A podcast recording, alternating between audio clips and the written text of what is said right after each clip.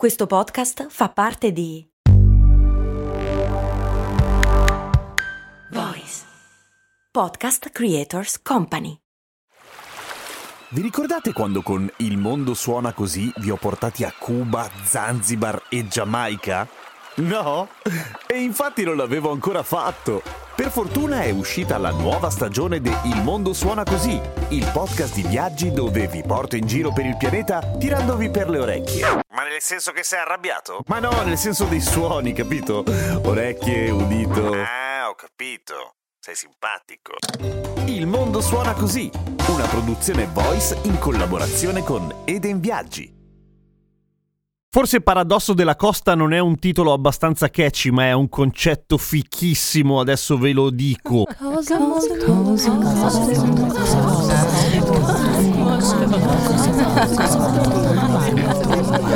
Cose molto umane di Giampiero Kesten. Ciao, sono Giampiero Kesten e questa è Cose molto umane, il podcast che ogni giorno ti racconta delle cose, per esempio il paradosso della costa. Allora, il paradosso della costa è una cosa secondo me stupenda perché l'elogio all'approssimazione, la capitolazione della matematica, che io odio, davanti alla realtà e funziona così. Intanto andiamo per parti. Quando viene scoperto il paradosso della costa? Che in linea di massima dice che non è possibile misurare la lunghezza di una costa di una terra, cioè di un'isola, di un paese, non si può. Giusto per un po' di storia, il primo a teorizzarlo è Ugo Steinhaus, che ci si avvicina abbastanza, anche se poi è Lewis Fry Richardson che si prende i meriti anche perché lo applica nella realtà. Quando nel 1951 nota che c'è un piccolo problema nella misurazione dei confini, nel senso era importante a un certo ed è importante sapere i confini, la lunghezza dei confini fra due paesi, perché siccome siamo stronzi e facciamo la guerra continuamente, la lunghezza di un confine fra un paese e l'altro è determinante nel calcolare la probabilità di conflitti in un certo contesto. Non ci addentriamo in quel buco nero che è una roba lunghissima, però quello che vede Richardson è che la lunghezza del confine fra il Portogallo e la Spagna è 987 km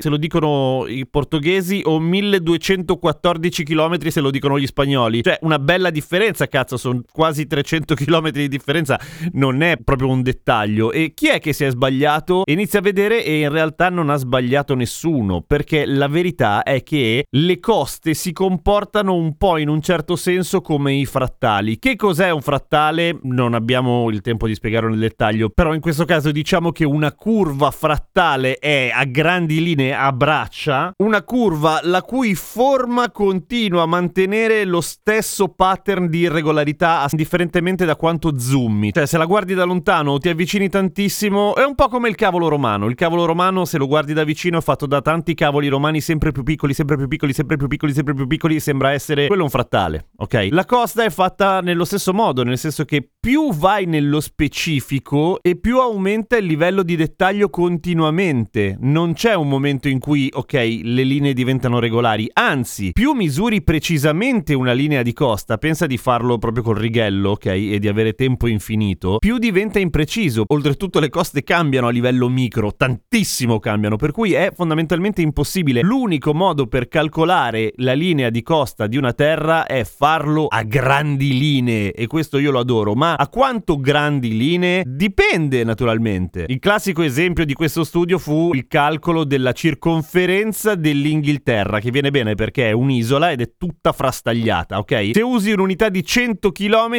la lunghezza totale è circa 2800 km. Se usi un'unità di 50 km, per cui un righello lungo solamente 50, solamente 50 km, la lunghezza è 3400 km, cioè 600 km in più. Più scendi con l'unità, più diventa lunga la costa, evidentemente, perché inizia a fare tutti i dettaglietti. E il problema diventa quasi filosofico, perché effettivamente a un certo punto, a un certo livello, ma chi se ne fotte? Nel senso che se sei una nave, sapere di quanti centimetri, ma anche quanti metri entra un fiordo è relativamente poco importante, è trascurabile, ok? È molto più importante la forma approssimata piuttosto che la lunghezza. Della lunghezza a un certo livello non te ne fai nulla. E quindi tu dirai, ma che cacchio me ne faccio del sapere che cos'è il paradosso della costa? Intanto ci fai il figo, la figa quando bevi l'aperitivo e dici scommetto che non sai cos'è il paradosso della costa. E poi è un insegnamento meraviglioso, cioè bisogna saper convivere con un certo dato di incertezza. Eh, la vita è così. Siate approssimativi, però abbiate una bella forma armonica in quello che fate.